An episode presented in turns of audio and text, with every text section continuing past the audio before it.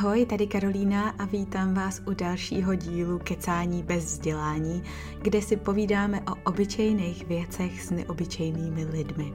Pokud vás kecání baví, tak ho teďka můžete spolu se zbytkem mojí tvorby podpořit na Patreonu, kde mi skrze svůj pravidelný měsíční příspěvek můžete jednak dát najevo, že vám to celý dává smysl a že byste rádi, abych ve své tvorbě pokračovala, No a druhá k tím pomůžete nakrmit naše hladový australský krky.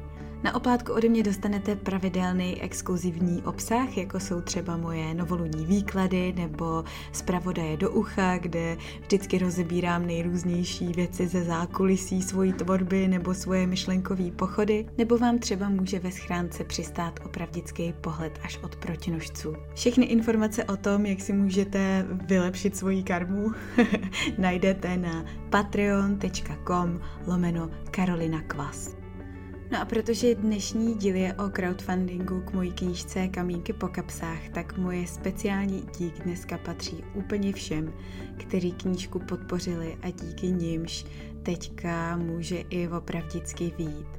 Super speciální dík potom zejména Zdeně Čermákový, Simoně Konstantýny a Janě Botový. Všem vám moc děkuju. Tak a teď už k dnešnímu dílu, který bude zase jednou solo, bez hosta, protože, jak už teda asi pravděpodobně víte, protože vzhledem k tomu, jak moc jsem vás tím všechny zavalovala, tak to nemůžete nevědět. Ale já jsem teďka v červnu úspěšně absolvovala crowdfundingovou kampaň na svoji knížku Kamínky po kapsách u nakladatelství Pointa. A Přestože je mi jasný, že zdrojů na tohleto téma je na internetu strašný množství, tak se stejně s váma chci o tu svoji zkušenost podělit, protože mi přijde specifická jednak tím, že jsem tu kampaň dělala právě u Pointy, která je speciálně pro právě autory, který ještě nejsou úplně známí a vlastně pro kohokoliv, kdo má nějaký texty v šuplíku a rád by je vydal a nemá u běžného velkého nakladatelství šanci a samonákladem se mu do toho taky úplně nechce. No a druhá byla ta moje situace specifická v tom, že byť se to možná třeba skrz tady podcast nezdá, tak já rozhodně nejsem žádný mega influencer a člověk, který by za sebou měl ohromnou komunitu. Naopak moje čísla na Instagramu jsou spíš v řádu běžných uživatelů. Konkrétně teďka v tenhle ten daný okamžik mám na Instagramu 1408 followerů. Jo. A to mi tam ještě nějaký přibyly právě během crowdfundingové kampaně. A i tak jsem to dala, i tak jsem to zvládla.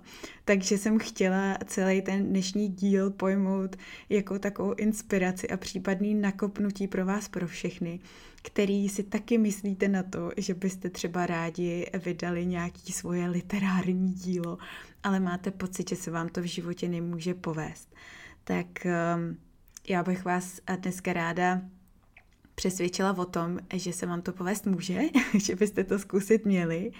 A pokud nejste zrovna nikdo, kdo chce publikovat něco ze šuplíku, tak doufám, že to pro vás bude zajímavý, aspoň jako z hlediska nějakých zákulisních procesů celého crowdfundingu a toho, co se dělo v pozadí kamínku. Tak já asi začnu tím, jak to vůbec celý začalo, jak vůbec celá myšlenka na vznik knížky vznikla. Jo protože to je zase haluzní příběh už sám o sobě. Mě prostě jednou v listopadu loňského roku najednou přistál do inboxu e-mail, přímo z nakladatelství Pointa, jestli bych u nich nechtěla vydat knížku, že bychom třeba mohli dát do písemné podoby právě některý z podcastů nebo nějaký blogový příspěvky, hodit dohromady, udělat z toho knížku a podobně. A já se přiznám, že jsem ten e-mail musela číst hned několikrát, abych eh, si vůbec uvědomila, že je to jako vážně myšlený, že to není žádný spam, což um, je většina e-mailů, který dostávám uh, s nějakým nějakýma nabídkama. A když mi došlo, že je to teda jako real, tak uh, jsem úplně nechápala, protože vydat knížku byl vždycky můj ohromný sen. Akorát, že jsem nikdy nevěděla, jakou knížku vydám a o čem bych jako měla psát, protože já Mám celý život pocit, že neumím vymýšlet a psát příběhy. A vlastně většina věcí, které jsem kdy napsala, tak byly spíš takový pocitový, atmosférický, popisy nejrůznějších situací. Často jsou to texty dost best pointy a prostě jenom jako snaha vyventilovat nějaké moje vnitřní pochody. A nebo jsou to teda potom blogové příspěvky, které jsem psala jako na určitý téma, ale ty vlastně nepovažuji za nějaký jako literární dílo, který by bylo hodný publikace, jo. A pro mě publikovat knížku byl vždycky prostě ten stereotypní obrázek toho, že jako držím v ruce ten román.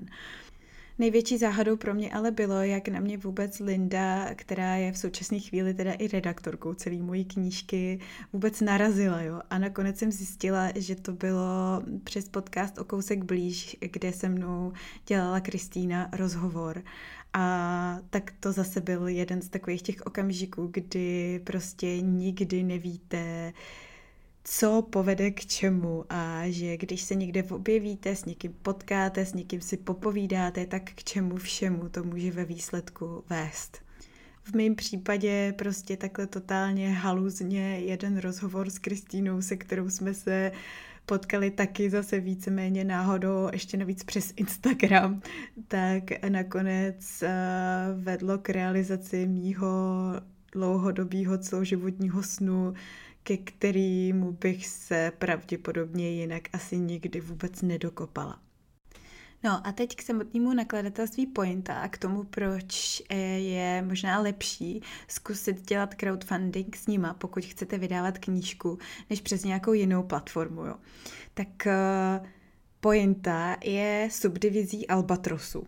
To znamená, že má za sebou to velký zázemí toho velikého nakladatelství, celou jeho distribuční síť, smlouvy s tiskárnama, a, s, a prostě se všema možnýma jinýma dodavatelema, což pro vás jako pro člověka, který chce vydávat knížku, je výhodný v tom, že vám tím pádem poskytnou lepší ceny, smluvní podmínky a ta vaše knížka ve chvíli, kdy opravdu vyjde, projde úspěšně tou kampaní, tak se dostane i do distribuční sítě jejich knihkupectví, což je jako úplně boží, protože samozřejmě vy, když i vyberete peníze tak eh, vás vlastně všechna ta práce teprve čeká, jo, a to, tu knížku potom rozdistribuovat, taky někde uskladnit, stojí uh, hodně času, úsilí, energie a taky peněz, jo.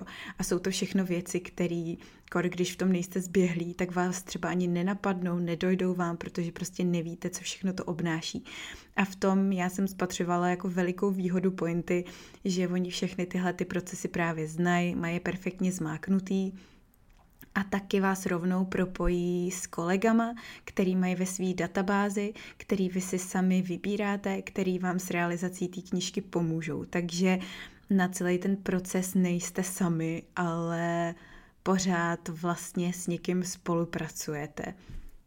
V mém případě třeba moje ilustrátorka Natálka Březinová, jejíž tvorbu hrozně moc doporučuji, najdete ji na Instagramu pod Natalí pod tržítko Sleepwalker. Je podle mě strašně talentovaná a nedoceněná, tak eh, pro ní jsou Kamínky po kapsách taky její první knížkou, kterou bude ilustrovat. Zároveň ale třeba právě moje redaktorka Linda nebo moje grafička jsou už jako velmi zkušený, co se tvorby knížek týče, takže zase je to skvělý opěrný bod ve chvíli, kdy si v tom procesu potom nevíte s něčím rady. A zkrátka celkově, aspoň minimálně mě osobně, mm, to zázemí pointy prostě dávalo nějaký pocit bezpečí. Oni s váma i celou tu kampaň projdou, naplánujou, pomůžou vám dát dohromady eh, copywriting pro tu samotnou kampaň, takže zase pokud nemáte s takovýhlema věcma vůbec zkušenost, tak je to prostě úplně ideální. A to vůbec nemluvím o procentu, který potom z prodané knížky dostanete, který je jako řádově úplně někde jinde, než když vydáváte knížku v běžném nakladatelství. Takže co se té procesní stránky týče, tam jste s pointou krytý. V čem vám ale nepomůžou je samotná ta kampaň a její průběh a to, do jaký míry uh, během té kampaně oslovíte lidi. Oni vám nenaženou žádný followery od nikud, přezdílí vám tu vaší knížku jednou, maximálně dvakrát někde na svých stories, ale jako zbytek práce během toho měsíce nebo jak dlouho vám ta kampaň běží, protože ty časy se taky můžou individuálně o trochu lišit, tak to všechno prostě stojí a záleží jenom na vás.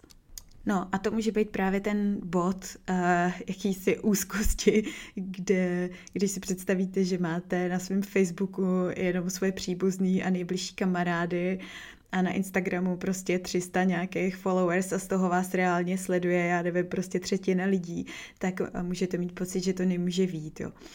Tak uh, já jsem teda paradoxně nějak od začátku měla z celé té věci fakt jako dobrý intuitivní pocit. Já jsem nějak věděla, že to prostě vyjde.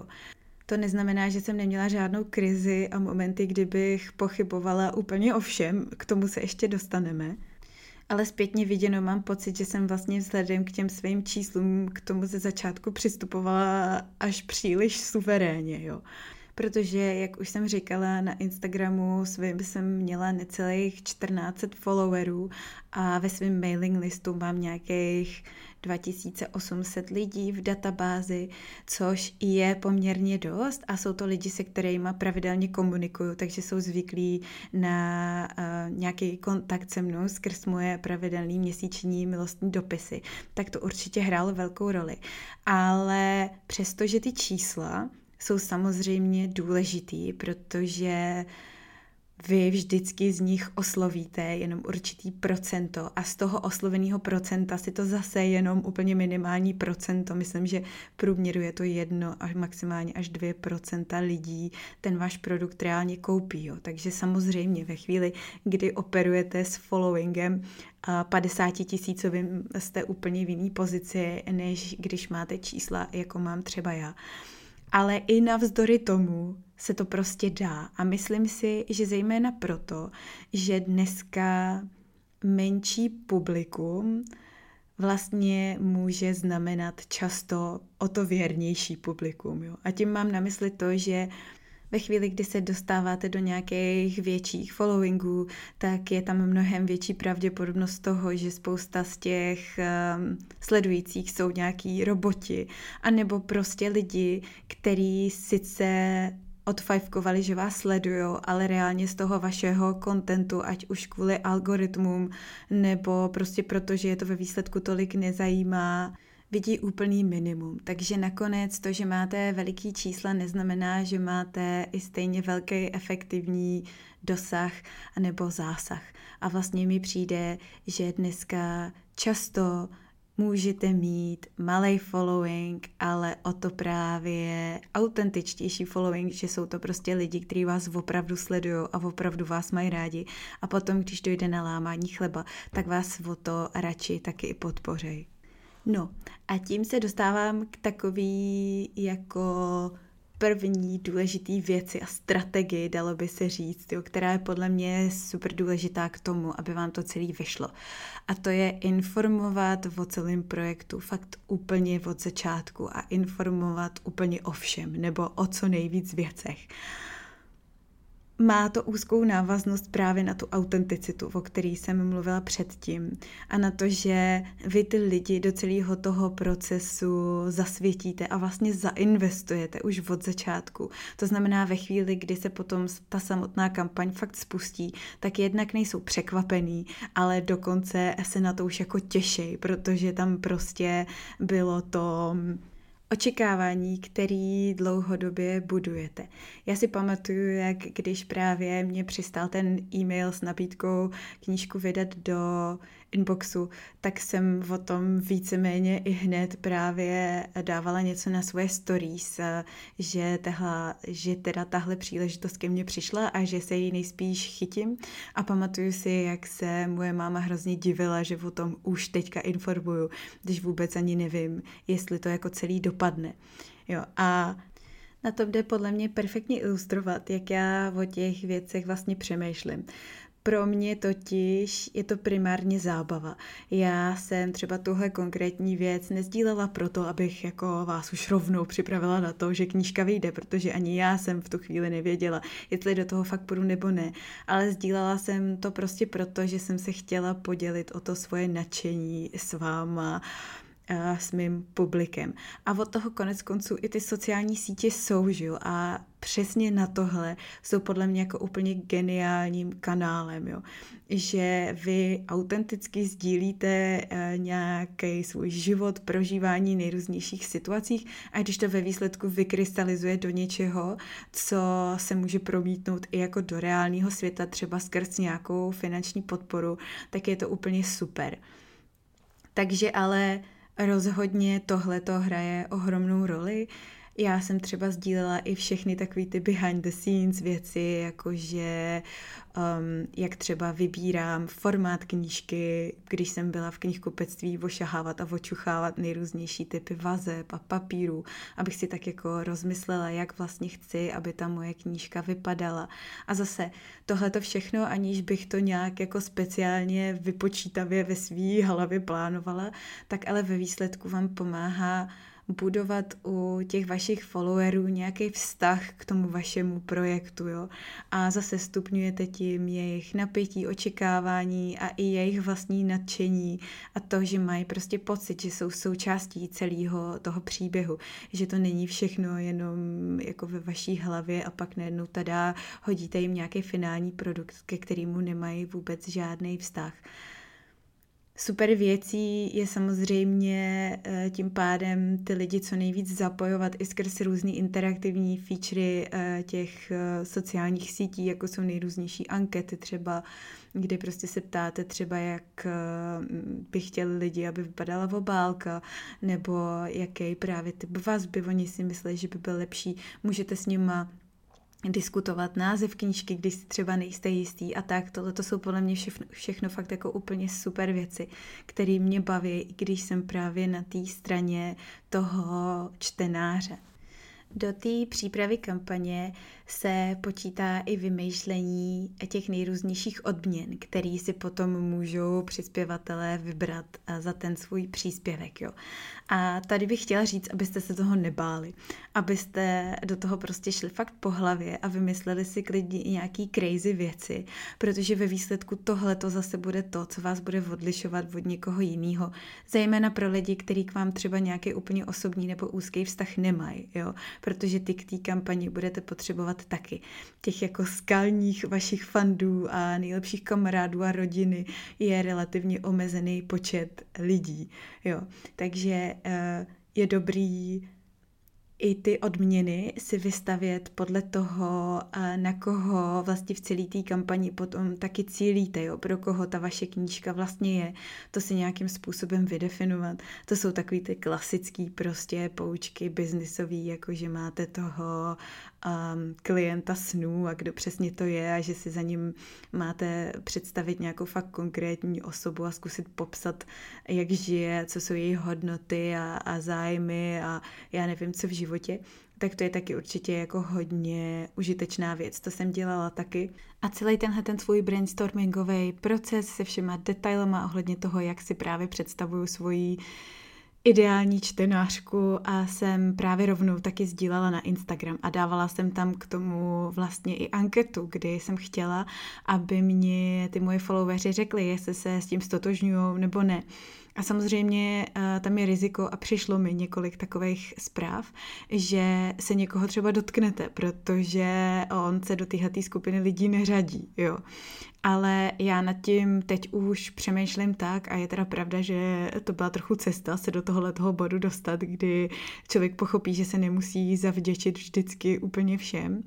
Ale teďka jsem teda v bodě, kdy tohle to považuji vlastně za přednost a za úplně jako skvělý síto svým způsobem na lidi, protože pokud vám právě někdo do téhle vaší představy nezapadne, nebo ho to, nedej bože, urazí, to, co jste napsali, tak to potom evidentně není právě ten čtenář nebo člověk, který ho chcete oslovit, že jo. A čím dřív si, jak vy, tak i ten samotný člověk na druhé straně uvědomíte, že pro sebe možná nejste úplně ta nejlepší partie, tak tím líp, protože spolu nemusíte vzájemně ztrácet čas, když to řeknu jako drsně, jo. A zase tohle je samozřejmě individuální, záleží na tom, i jakou knížku máte, právě pro koho ji píšete, ale já třeba tím, že mám hodně specifický jazyk a ta knížka sama o sobě je hodně specifická, tak jsem vlastně věděla, že to svoje publikum potřebuju relativně úzce zaměřit a že komu by vadilo, že svoji ideální čtenářku definuju mimo jiné třeba jako mámu, která má sice svoje děti ráda, ale úplně nejradši je má mezi 21. hodinou až někdy do pěti ráno, kdy tvrdě spí tak eh, pokud by se někoho tohle dotklo, měl pocit, že je to nějakým způsobem nepatřičný, tak se mu evidentně nebude líbit ani moje kniha, takže nebojte se toho a určitě si definujte svýho čtenáře snů. No a od toho se potom odpíchnete právě u všech těch ostatních věcí. No a když se vrátím teda k těm odměnám, tak eh, jak jsem říkala, abyste se toho nebáli, jo. Um, je určitě dobrý se inspirovat třeba um, odměnama ostatních kampaní, když si rozkliknete. A nemusí to být ani přímo u Pointy, prostě crowdfundingových kampaní obecně, ale snažit se to vymyslet tak, aby to mělo návaznost na ten váš projekt, na tu knížku. A Zároveň je ale i dobrý vědět, že spousta lidí vlastně žádnou odměnu ani nechce spousta lidí vás chce prostě jenom podpořit. Jo. Takže zase za každou cenu jako vymýšlet kvanta a kvanta a odměn, aby si mohl úplně každý vybrat, podle mě taky úplně nedává smysl, protože některý lidi chtějí zkrátka jenom ten finální produkt, prostě jenom tu knížku v tomhle případě a zaplatit za ní a tím podpořit její vydání a tím to pro ně hasne. Důležité je nicméně v tomhle kontextu říct, že pointa neumožňuje přispět úplně libovolnou částkou. Je to údajně kvůli nějakým byrokratickým daňovým důvodům. A tak alternativou, kterou tam mají, je, že může přispěvatel napsat pointě s vlastním návrhem odměny, to znamená, kolik by chtěl přispět a co by za to chtěl naspátek. Je to trochu blbý, protože je to zdlouhavý a podle mě to spoustu lidí prostě odradí, ale i tak se to dá. No, další součástí přípravy na kampaň je oslovování nejrůznějších lidí a influencerů na sociálních sítích, ale i třeba případných sponzorů. Podle mě je tohleto dobrý dělat dopředu právě v rámci té přípravy a ne, když už samotná kampaň běží, abyste prostě lidi na to připravili a nevybavili to na ně potom přímo, když už vám jako teče do bod a potřebujete všechno honem honem, jo. Já jsem si třeba udělala seznam, takovou Excelovou tabulku všech možných lidí, který mě napadly, že by mi mohli potom s kampaní pomoct. S jejich publikem se třeba překrývá i to moje publikum a ty jsem obepsala, mám pocit, třeba měsíc dopředu s tím, že jsem jim nastínila, o co půjde, Poslala jsem jim třeba odkaz i na ukázku k textu samotné knížky, pokud jsem je přímo předtím už neoslovila s tím, aby byli mýma beta čtenářema. To znamená, že měli možnost si knížku přečíst jako jedni z prvních a prostě napsat na ní nějakou referenci nebo nějaký feedback aby zkrátka ty lidi měli prostor na to se vůbec seznámit s tím, o co jde a co po nich chcete, aby podpořili. Jo. Ideální samozřejmě je, když s tím daným influencerem máte už nějaký osobní vztah nebo minimálně nějaký propojení, který předcházelo tu vaši prozbu o tu podporu. Protože takový člověk vás samozřejmě mnohem radši podpoří, protože už vás zná a nejste jenom prostě jeden z dalších milion zpráv, který dostane do inboxu od neznámých lidí, který v životě neviděl. Já jsem tady měla tu ohromnou výhodu plynoucí z rozhovorů, který jsem dělala pro kecání bez vzdělání a kde jsem měla možnost se potkat se spoustou hrozně zajímavých holek, se kterými si právě sedíme i co se zájmu týče a nějakého pohledu na svět často. Takže jsem vlastně jenom oslovila některý z nich, oni mi rovnou přislíbili pomoc s kampaní a tím jsem to měla víceméně hotový. Přemýšlela jsem, že bych oslovila i někoho hodně velkýho, jako je třeba Niko Štýbrová, ale nakonec jsem se na to vybodla prostě protože jsem si spočítala, že by mě to stálo hrozně moc úsilí vymyslet nějaký dostatečně zajímavý příběh a něco, čím bych jí zaujala, aby vůbec tu moji zprávu otevřela, protože já přesto, že ji sleduju, tak třeba vůbec nekomentuju její příspěvky nebo stories, takže ona nemá možnost mě znát ani o tamtuť, jo. Tak eh, jsem si spočítala, že prostě to úsilí, který bych musela vyvinout, eh, by bylo hrozně veliký, když už mám tu druhou funkční alternativu. A výsledek by byl zároveň velmi nejistý. A to mě přivádí k tomu úplně samému bodu, který jsem zmiňovala na úplném začátku. A sice že to, že má někdo velký following, nutně neznamená, že vám od něj přijde velká efektivní podpora a z mý zkušenosti je to často přesně naopak. Jo. Čímž ale vůbec nechci říct, abyste se nepokusili i některý velký jména na sociálních sítích oslovit. Jo. Určitě do toho jděte, jenom to chce opravdu vymyslet něco skvělého, čím toho člověka okamžitě zaujmete, něčím ho i překvapíte třeba, aby vám prostě věnoval svoji pozornost. A to mě přivádí k poslednímu bodu, který se týká téhle influencerské kapitoly a sice, že je dobrý mít na paměti, že nikdo není do toho vašeho projektu nikdy tak zainvestovaný, jako jste vy sami. Jo. Tím mám na mysli to, že i když vám někdo přislíbí podporu nebo nějakou spolupráci, tak od něj nemůžete, pakliže jste se na tom dopředu výslovně nedohodli, očekávat, že se o tom vašem projektu bude nějak sáhodlouze rozepisovat a vymýšlet kolem toho emotivní, dojemný příběhy, který povedou jeho followery k tomu, aby okamžitě šli a ten váš produkt nebo na co zrovna děláte kampaň si opravdu koupili, jo. Což zní jako banalita a jako, že no, tak to je snad jasný, ale člověku tohle to fakt často nedojde, jo. A on je totiž ohromný rozdíl v tom, když eh, vy ten svůj projekt sdílíte s nějakým příběhem právě. A je to proces, jo, o tom jsme bavíme od začátku, že vy ty lidi jako v vtahujete dovnitř toho, jak celý ten proces té tvorby, třeba té knížky vypadá, oni to s váma sledují, mají k tomu prostě nějaký vztah. Než když najednou někdo napoustuje jeden, dva stories o tom, že hele, tamhle moje kamarádka má knížku, prosím podpořte ji, čau. Jo. E, samozřejmě ten impact e, takovýchhle postů bude diametrálně odlišný od toho, který bude mít ten, kde už je vybudovaný nějaký vztah. Jo. Takže Tohle je dobrý mít na paměti a taky to třeba s těma lidma, který oslovujete probrat.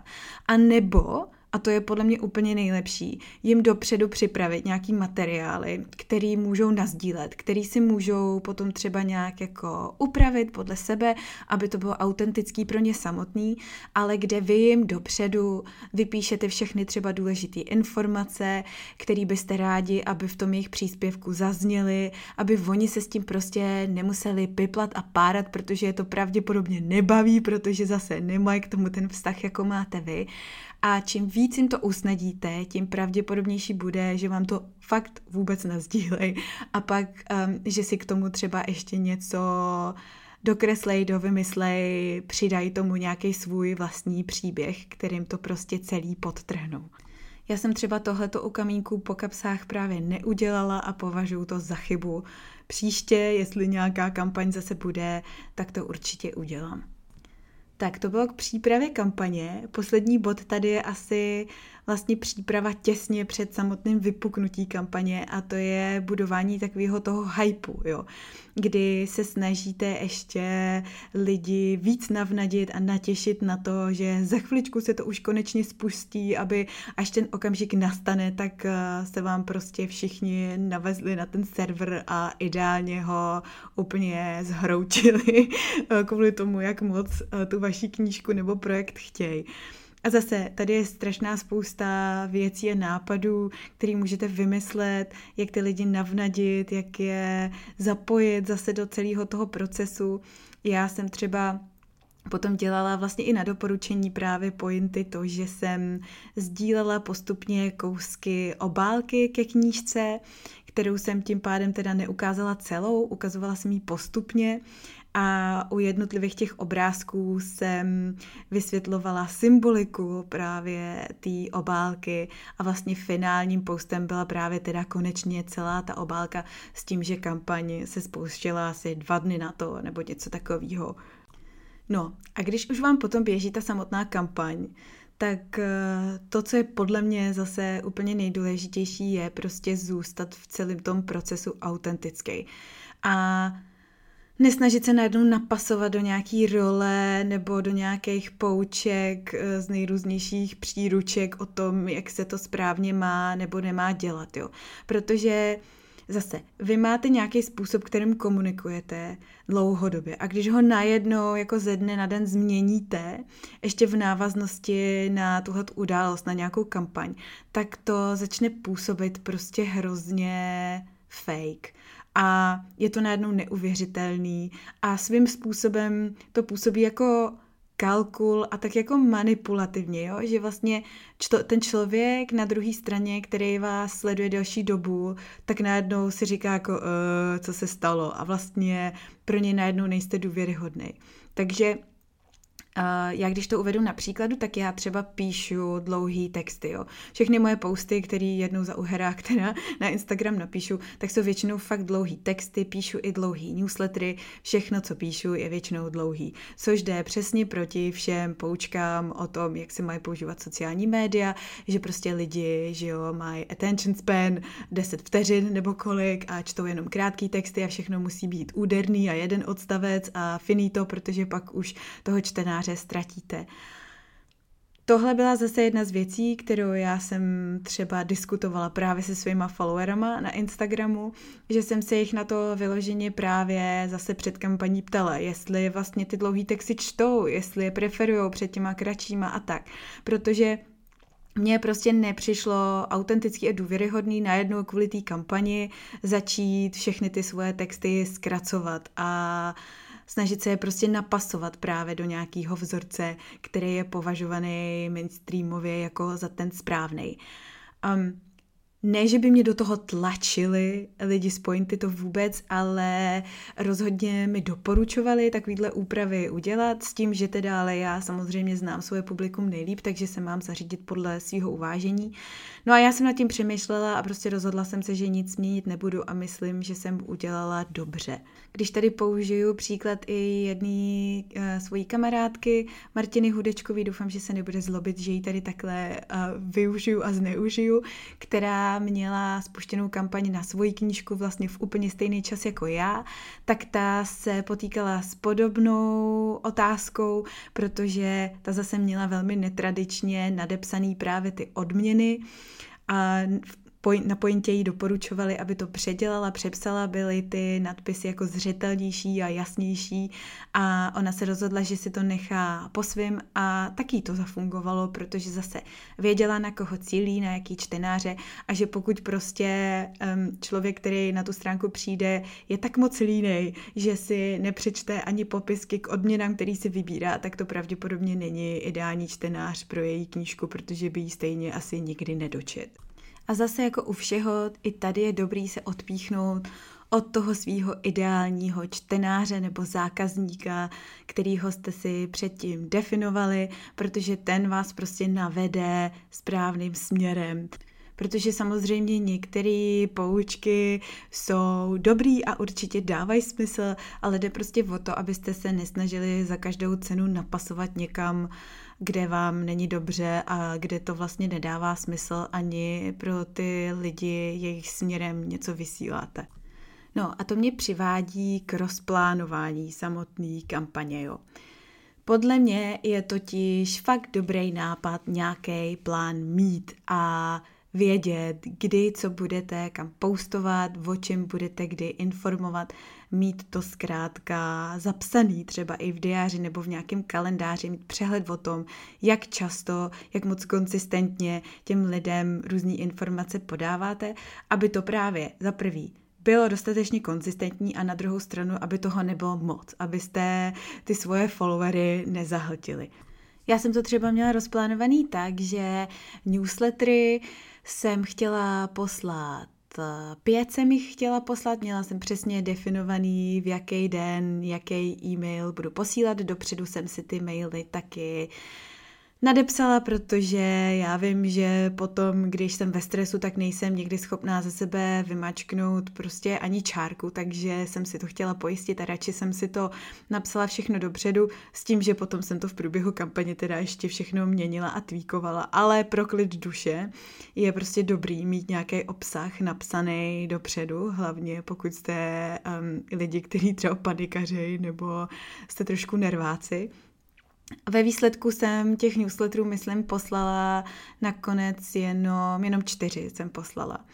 Na Instagram jsem měla zase úplně jiný plán, kdy uh, třeba jsem, tyjo, kolik jsem těch příspěvků měla, teď už si to nevybavím přesně, ale mám pocit, že taky maximálně pět, abych právě lidi nezahltila, s tím, že každý byl zase něčím tematicky specificky zajímavý. V každém jsem se snažila přiblížit jednu z kapitol knížky s tím, že jsem tam dávala i jako archivní fotky autentický z doby, um, o který ty texty v té dané kapitole mluví a tak, takže takový zase jakoby zákulisní informace.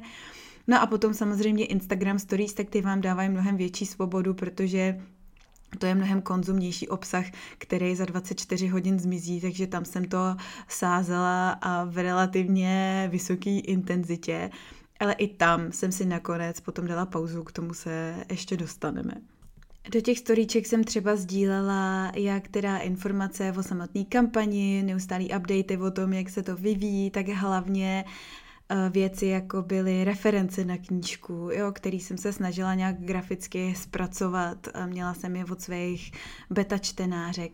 Byly to zase různý zákulisní informace uh, o tom, na co všechno třeba půjdou ty vybrané peníze, um, má člověk uh, přispěje. Můžete tam prodávat i ty samotné odměny, dělat na ně nějaký poutače, vysvětlovat, proč jsou cool a proč je potřebují mm. lidi, jako když jsou to věci, které jsou třeba v omezeném množství jo. a tak. Tam zase prostě fantazii se víceméně mezi nekladou. Co byl nakonec ale úplně super feature, který se posléze ukázal i jako jeden z nejefektivnějších, tak byly Instagramové live streamy, kde jsem dělala nejdřív autorský čtení jenom já sama a potom jsem ho dělala společně právě s Martinou Hudečkovou, o který už jsem se zmiňovala, která měla kampaň ve stejnou chvíli jako já. A to byl úplně super nápad, protože když se takhle s někým spojíte, tak spojíte právě i ty publika dohromady. A pokud se vám opět nějak protnou, tak eh, si často můžete i navzájem inspirovat lidi. Takže oni pak jdou a podpořejí nejenom ten váš projekt, ale i ten projekt toho člověka, se kterým jste ten livestream dělali. A to mně přišlo jako úplně prostě boží a funkční. Jinak já tady hodně mluvím o Instagramu jako o nějakém svém primárním kanálu, přes který jsem uh, tu kampaň šířila, ale těch kanálů je samozřejmě celá řada a uh, ne, že jsou neomezený, ale je taky vlastně dobrý si ohledně toho udělat ještě před kampaní nějaký brainstorming, jo. Já mluvím o Instagramu, protože to je primární a vlastně jediná sociální síť, kterou nějak aktivně využívám, ale jako úplně nejdůležitější, koho je potřeba samozřejmě s tím vaším projektem oslovit a nejzásadnější je vaše rodina, blízký lidi a kamarádi, protože to jsou ty, který vás nejpravděpodobněji podpoří, že jo, s největším zápalem a zároveň se o tom budou šířit ještě dál, budou prosit svoje kamarády a kamarády jejich kamarádů a, a takhle se rozrůstá potom ten pavouk. Dalším kanálem jsou teda samozřejmě sociální sítě, takže Instagram, Instagram Stories, post, ty livestream, jak už jsem říkala, ale třeba i Facebook, kde Můžete využít jednak svoji normální klasickou Facebook stránku, pak ale i třeba můžete tomu projektu vytvořit jeho samostatnou Facebookovou stránku nebo mu vytvořit Facebookovou událost. Můžete využít všechny možné Facebookové skupiny, které se nějak tematicky protínají s tím vaším projektem. A dalším kanálem jsou vlastně všichni ty influenceři eh, na sociálních sítích, který vám můžou pomoct. Jo. Jestli používáte Twitter, tak můžete využít Twitter nebo TikTok nebo já nevím co. Já jsem nakonec využila i YouTube, kam jsem nahrála svoji audio ukázku z knížky, což mimochodem myslím, že je vlastně taky docela dobrý nápad, když vybíráte na knížku, tak použít i nějaký jiný formát, než je ten klasický psaný nebo vlastně čtený, a využít buď nějaký audio verze nebo nějakého klidně video teaseru, který na tu knížku uděláte, protože tím zase můžete oslovit uh, spoustu jiných lidí, který třeba samotný text hned na první dobrou nezaujme a radši konzumují prostě jiný, jiný médium, jiný druh média. No a uh, samotné natáčení ukázky, um, čtený ukázky z knížky bylo taky vtipný, protože jsem to dělala tady u nás v Vožnici ve skříni, protože jsem se snažila najít nějaký místo s co nejlepší akustikou. Takže jsem tady byla narvaná, poskládaná ve skříni spolu s, se sukněma a s botama. Ale Zajímavý třeba je, že už jenom na základě téhle krátké audio ukázky mi přišlo několik zpráv a vlastně proseb o to, abych z knížky udělala audioknihu a to ještě předtím, než vůbec vyšla v tištěné podobě. Takže prostě zkuste s tím experimentovat, eh, zapojit svoji fantazii zase, uvidíte, co všechno vymyslíte a může vám to otevřít i dveře někam, kam jste původně třeba ani nevěděli, že se otvírat můžou. No a abych to jinak dokončila ohledně těch kanálů, který můžete využít, tak pak samozřejmě ještě, že jo, webové stránky klasický a právě ty newslettery, pokud máte nějakou e-mailovou databázi. V mém případě bylo samozřejmě ohromnou výhodou tenhle ten podcast, kam jsem taky udělala teasery a reklamu na začátek několika epizod, to si nejspíš pamatujete. No a já jsem nakonec využila ještě i ten kanál Patreonu, což je ta platforma, se kterou vás prudím po každý v úvodu Eh, novýho dílu Kecání bez vzdělání a protože tam už právě mám nějaký lidi, kteří moji tvorbu podporují dlouhodobě, jsou ochotní mi za ní platit, přispívat mi na ní, tím pádem ta pravděpodobnost, že podpoří i nějaký projekt typu právě kamínky po kapsách, byla mnohem vyšší a taky, že jo, a myslím, že většina mých patronů kamínky po kapsách nakonec podpořila. Takže to je to, co se těch různých kanálů týče. Určitě budete schopní toho vymyslet ještě spoustu dalších věcí na základě své vlastní situace a kontextu, ve kterém se pohybujete, protože zase to je to nejdůležitější vůbec. No a teďko bych konečně ráda promluvila trochu o nějakých zádrhelích jo, a nějakých krizových momentech, se kterými já jsem se během té kampaně střetla, protože to je možná vlastně úplně to nejdůležitější ze všeho. Jo. Mně se stalo a mám pocit, že to bylo někdy po prvním týdnu nebo tak jako 10-12 eh, dní třeba od začátku té kampaně, kdy to všechno najednou začalo tak trochu stagnovat, protože eh, normální vývoj klasický všech těchto crowdfundingových kampaní je ten, že na začátku je velký halo, že jo, který um, je navázaný na to spuštění celého toho projektu. Lidi se na to těšejí, protože právě v nich budujete to napětí. Když se to spustí, tak začnou přispívat. No ale samozřejmě, jak běží čas, tak postupně uvadá i pozornost. Lidi jsou zahlcený spoustou jiných informací, jak jsem už říkala několikrát. Nikdo do toho není tak zažraný a zainvestovaný většinou, jako jste vy sami. Takže na to prostě po chvíli zapomene se melou ho různý jiný povinnosti a tak. A to přispívání prostě začne stagnovat a ty peníze vám tam najednou přestanou naskakovat. No a já jsem z toho měla v určitý chvíli, v určitou chvíli takovou paniku, takovou trošku až jako a tvůrčí krizičku. Řekla bych, eh, kdy jsem se dostala do takového zoufalství a začala jsem fňukat sama nad sebou, že to nakonec nezvládnu, že na to právě nemám dost followerů a dostatečně velký publikum a že to prostě čistě matematicky přece nemůže nikdy výjít, protože ten rozpočet na knížku jsem měla docela velký, byl uh, něco málo přes 100 tisíc, což je fakt hodně peněz.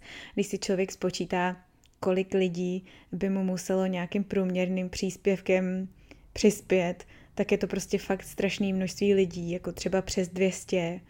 A v určitou chvíli se to prostě zdá jako nesplnitelný a neřešitelný. Tak jsem se tak jako poplakala sama nad sebou a jak je to hrozí, jak se vždycky do něčeho pustím a nakonec toho nic není a, a prostě fakt jsem si to uh, i obrečila. Ale mám to štěstí, že kolem sebe mám pár lidí, včetně mojí redaktorky s chodou okolností, který si crowdfundingem taky prošli. A proto je možná důležitý mít kolem sebe opravdu jako podpůrnou síť lidí, který vás podrží ve chvíli, kdy budete mít nějaký achich ouvej momenty.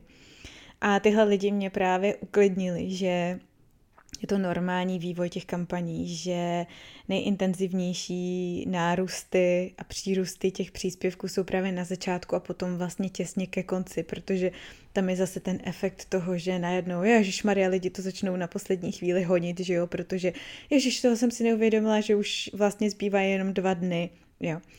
A No, takže nakonec mi bylo porazeno a myslím, že to bylo, nebo poraděno, asi poraděno, že jo, porazeno ne.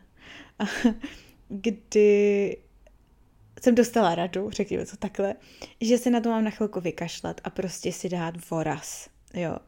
Jednak já sama, abych nebyla v takovém jako psychickém vypětí, kdy jsem měla pocit, že pořád musím něco někam lidem valit právě. A druhá vlastně dát odpočinout i těm lidem, který vás sledují, jo, protože to znáte určitě taky zase sami, že máte prostě určitý, určitou míru tolerance i vůči lidem, který máte rádi, ohledně toho, jak moc informací jste o nich schopný přijmout. A zkrátka, když do vás někdo jako alzák nepřetržitě 35 dní v kuse valí, že si máte něco koupit, tak vás to ve výsledku pravděpodobně nejspíš akorát sprudí a otráví a nebudete si chtít nakonec koupit vůbec nic, jo. Takže si myslím, že tohle byla ve výsledku nejlepší věc, kterou jsem mohla udělat a sice dát si na několik dní, klidně i týden, voraz, přestat uh, ty čísla sledovat, pořád refreshovat uh, stránku, uh, kolik vám tam zase přibylo a trochu se od toho vlastně odstříhnout vědomně. A vlastně, když bych takovouhle kampaň dělala znova, tak bych si do toho svýho plánu asi i naplánovala právě tohle, nějakou pauzu abych eh, s tím prostě počítala dopředu a nerozhodilo mi to potom třeba nějaký harmonogram, který jsem si předtím určila. Čímž nechci teďka tady působit, jako že jsem nějaký strašně zorganizovaný control freak, jo, protože je pravda, že já teda mám ráda všechno vypsaný a tak nějak jako předpřipravený dopředu, ale to neznamená, že to potom zaběhu neměním a že se flexibilně nepřizpůsobuju tomu, co se zrovna děje, jo. Takže, a to už jsem tady možná říkala, i spousta postů, který jsem měla vlastně předepsaný dopředu na Instagram a tak, tak jsem je ve výsledku ještě měnila, přepisovala, dopisovala, protože prostě situace nebo můj pocit ohledně určitých věcí se mezi tím změnil. Jo, a to je možná další důležitá věc, že i o téhle pauze jsem vlastně otevřeně informovala na Instagramu, aby právě nebylo zase na druhou stranu lidem divný, že jako furt to do nich valím a najednou ticho po pěšině. Tak jsem stejně jako to dělám vlastně úplně se vším ostatním vždycky otevřeně sdílela právě to, že jsem z toho celá nějaká trochu vypsychla a potřebuju si prostě na chvilku odpočinout. A bylo to asi fakt to nejlepší, co jsem mohla udělat. No a potom takovým velkým bodem zvratu v celé mojí kampani bylo to, že v určitém okamžiku jsem dostala velikánský sponzorský dar od anonymního dárce. Což prostě od toho člověka byla strašná pomsta vlastně, protože pokud to byl někdo, kdo mě zná, jakože já mám pocit, že to musel být někdo, kdo mě zná, protože cizí člověk by mi přece nemohl darovat tolik peněz, tak to musel udělat schválně, protože já jsem strašně zvědavý člověk a tohle to mě jako úplně zabíjí, ta myšlenka, že nevím, od koho ty peníze mám.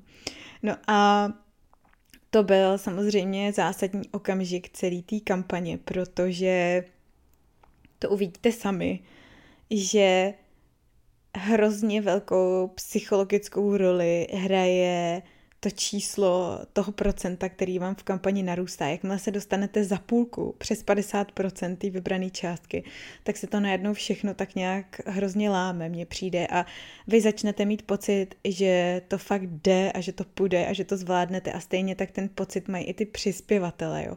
Protože ve chvíli, kdy už přispěli všichni lidi, kteří vás osobně znají, kteří vás mají rádi a jsou na tom tím pádem taky vlastně osobně zainteresovaní, aby to vyšlo, tak eh, pak právě si myslím, že se tahákem stává i to procento pro lidi, který přichází jakoby zvenčí, protože čím vyšší je, tak tím větší pocit jistoty to těm lidem dává, ať už protože mají pocit, že to fakt vyjde a že teda tím pádem přispívají na něco, co má smysl, tak eh, to dodává celý té kampani a tomu vašemu projektu i nějaký jako credibility, nebo já nevím, jak to mám popsat, ale Určitě eh, víte, co myslím, protože jste to sami zažili, že jo? Když má, to je stejně jako když má třeba na internetu něco hodně uh, reviews, hodně hvězdiček, ať už vlastně jsou ty reviews blbý nebo dobrý, tak uh, máte podle mě jako tendenci větší si od té firmy třeba koupit nějaký produkt, než když přijdete na stránky, kde nejsou recenze vůbec žádný od nikoho, protože to prostě tak jako trochu smrdí. No takže já bych tímto ještě chtěla dodatečně strašně moc poděkovat tomuhle svýmu anonymnímu dárci. Taky bych mu chtěla vzkázat, že jestli se někdy dovím, kdo to je, tak ho zabiju. Za to, že mě nechala takhle trpět v té v tý nejistotě. A to mě vede k poslední myšlence a sice, že jestli eh, máte knihu nebo projekt, který je vystavěný kolem nějaký specifický myšlenky nebo ideologie nebo nějakého poselství a tak, tak je podle mě jako super nápad oslovit nějaký sponzory, který se, nebo velké firmy, který se tou danou tématikou taky zabývají. A v jejich zájmu by taky mohlo být, aby ta vaše knížka vyšla. Protože právě, že jo, jakmile máte nějakého sponzora, který je ochotný a schopný přispět uh, na knížku hodně peněz, tak vám to samozřejmě pomůže prostě úplně neskutečným způsobem, ale může to být právě win-win vlastně pro obě strany.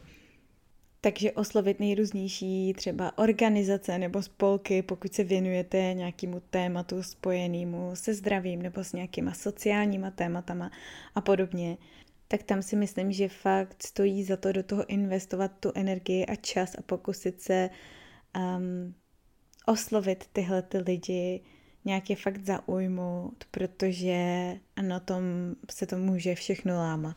Tak jo, to je asi všechno, o co jsem se s váma chtěla podělit. Když tak, když byste měli k tomu jakýkoliv otázky, tak mi klidně napište na Instagramu, kde mě najdete pod Karolina podtržítko kvas.